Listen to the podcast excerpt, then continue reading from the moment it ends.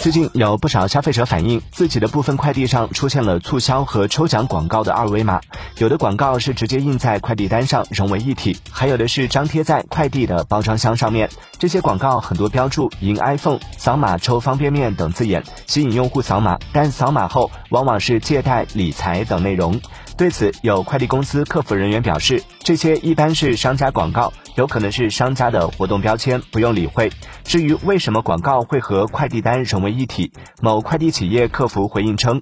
我们公司快递面单信息，正常情况下是手机号、地址、收件人和单号，其余信息不用理会。消息一出，就看到不少商家炸了，这跟我们商家有什么关系？快递单一打出来就有了，我们也很烦的。